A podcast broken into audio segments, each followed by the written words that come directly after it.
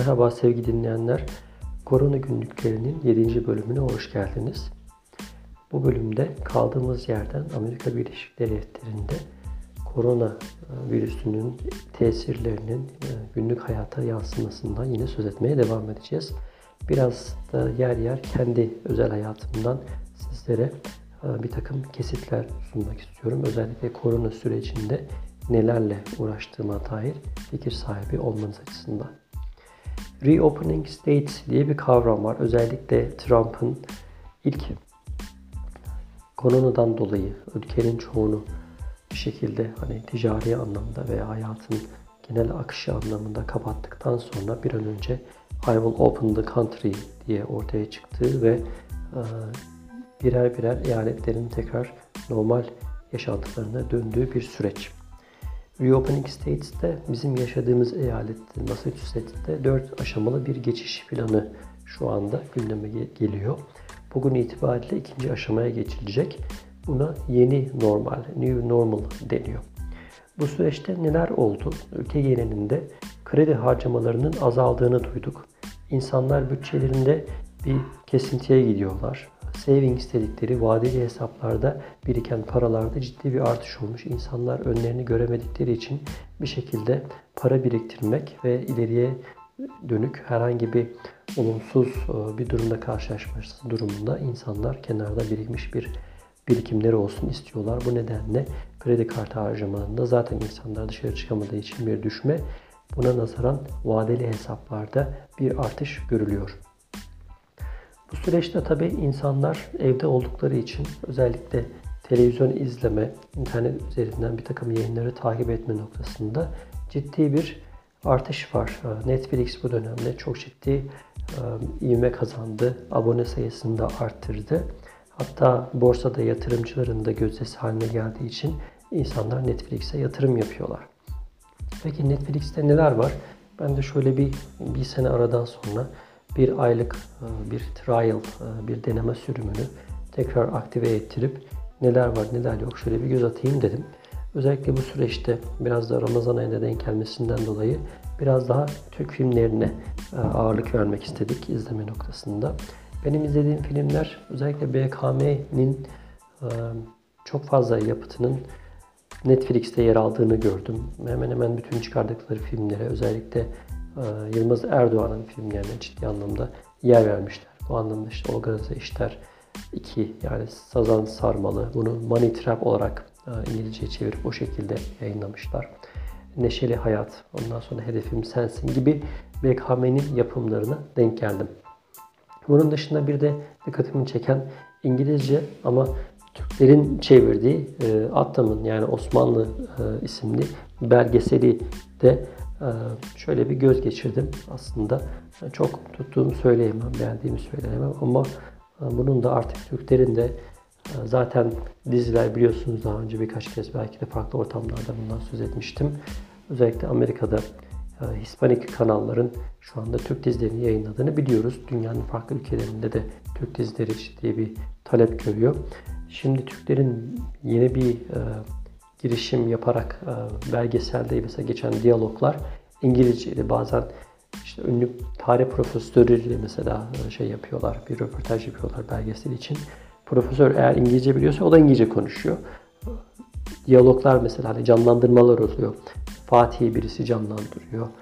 E, Fatih'in yanındaki işte vezirleri vesaire onları canlandırıyor. Onlar da İngilizce konuşuyorlar. Bu anlamda ilginç bir girişim olmuş. Bakalım eğer olumlu bir sonuç vereceğini, verip vermeyeceğini göreceğiz. Bunun dışında Netflix'te daha çok e, Office dizisini izliyordum ben zaten uzun zamandan beri. Belki geçen sene de bunu e, bahsetmişimdir.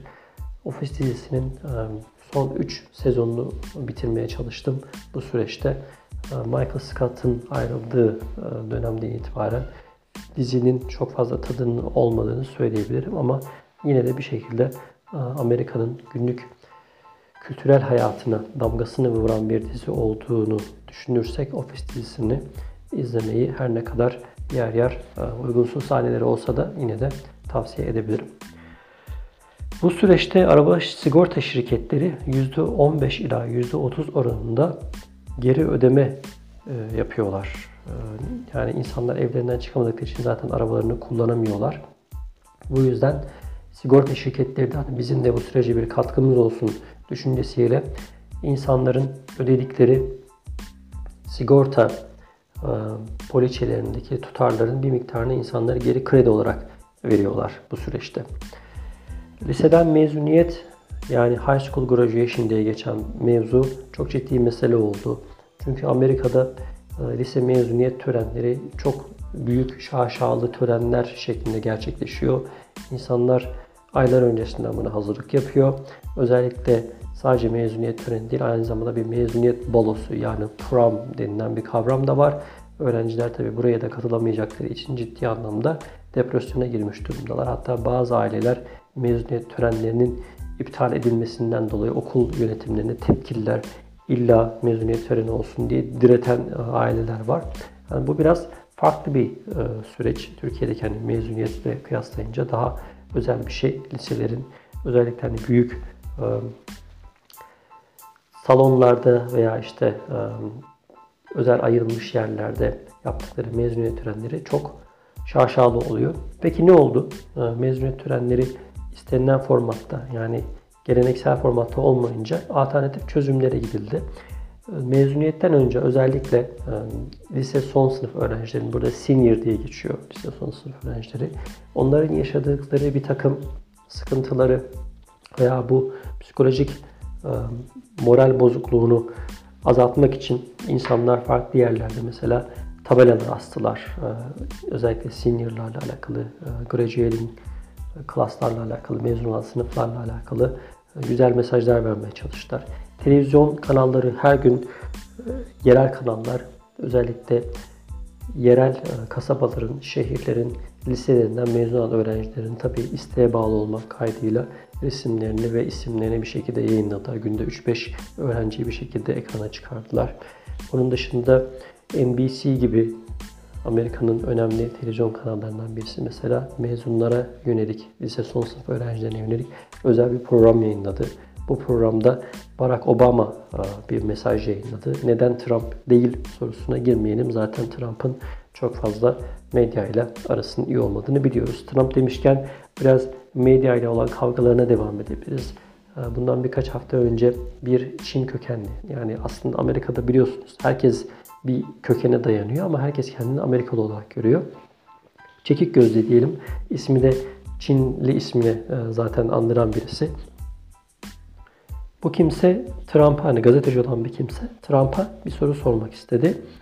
E, Trump da gazetecinin Çinli e, olduğuna ithafta bulunarak işte bunu niye bu soruyu niye bana soruyorsun? Hani git Çin'e sor demesi çok ciddi anlamda tepki topladı. Bu noktada Trump biraz kredi kaybetti diyebiliriz. Evet okullar kapanmak üzere hatta kapanan okullar var bazı eyaletlerde.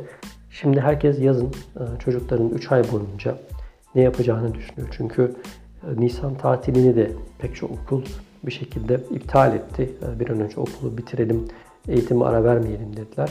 Bu durum tabii ki ister istemez yaz tatilinin biraz uzamasına sebep oldu. İnsanlar tabii özellikle çalışan insanlar çocukların ne yapacaklarını düşünmekle beraber evden çalışanlar da çocukları az da olsa okul sayesinde bir şekilde bir meşguliyet e, sağlıyordu. Şimdi okulda olmayınca okulun yerine koyabilecekleri bir alternatif arıyorlar. Bu yüzden insanlar yavaş yavaş parklara, bahçelere, plajlara çıkmaya başladılar ki zaten e, Massachusetts'te bu reopening states meselesinde ilk fazla e, belli yerlerin açılmasına müsaade edildi.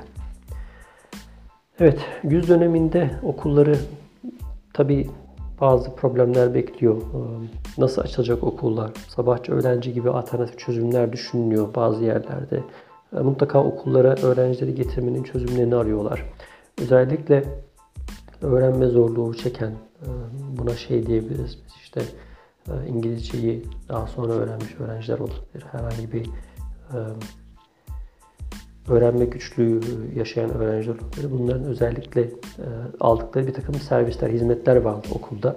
Şimdi bu öğrenciler okula gelmedikleri için bu hizmetlerden biraz e, mahrum kaldılar. Aileleri de belli noktada çocuklarına noktada e, bu hizmetleri, servisleri veremedikleri için çocukların aslında zaten normalde zorluk çektikleri bir süreç olan eğitim sürecinde daha da geriye düştüklerini görebiliyoruz.